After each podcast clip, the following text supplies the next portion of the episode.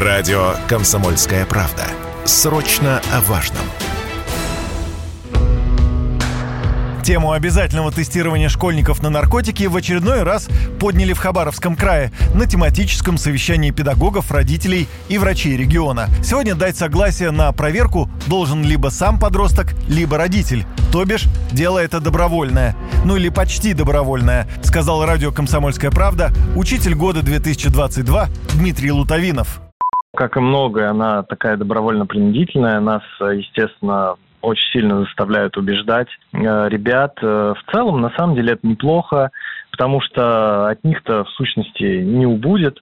В целом, такая достаточно простая процедура, не нужно ни крови сдавать, ничего. В общем-то, пописать в баночку, я думаю, все э, могут, да. Ну, конечно, я считаю, что все-таки это должно быть с разрешения родителей. Какой-то процент, наверное, ребят удастся таким образом выявить, может быть, наверное. Мне кажется, знаете, это стоит делать даже не в школах, а может быть в среднепрофессиональных э, учебных заведениях, возможно. Там, может быть, это больше поможет. Законопроекта по обязательному тестированию школьников на наркотики пока нет, но поразмышлять над деталями можно уже сейчас. О том, с какого возраста следует проверять детей, мы спросили психиатра-нарколога Алексея Казанцева.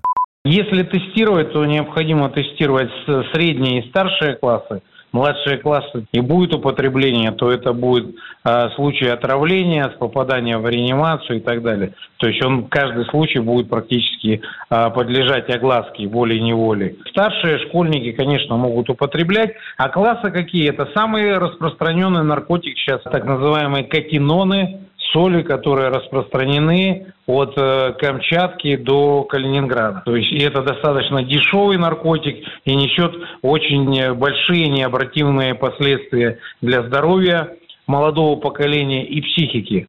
Депутат Государственной Думы Султан Хамзаев последовательно выступает за ввод обязательного тестирования учащихся на наркотики.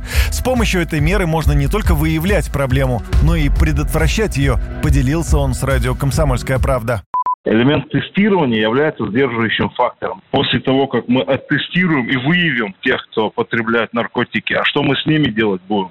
Я считаю, что вопрос нужно поднимать сразу же шире, и об этом и Министерство здравоохранения Российской Федерации, и правительство неоднократно говорил, нужна система качественной реабилитации детей, которые выявлены в процессе, которые находятся в потреблении наркотиков. То есть их ресоциализация и возврат в общество. В прошлом году более 10 тысяч россиян скончались из-за причин, связанных с употреблением наркотиков, данные Росстата. Это на треть больше, чем годом ранее. А за три года число погибших из-за запрещенных веществ удвоилось. Юрий Кораблев, Радио «Комсомольская правда».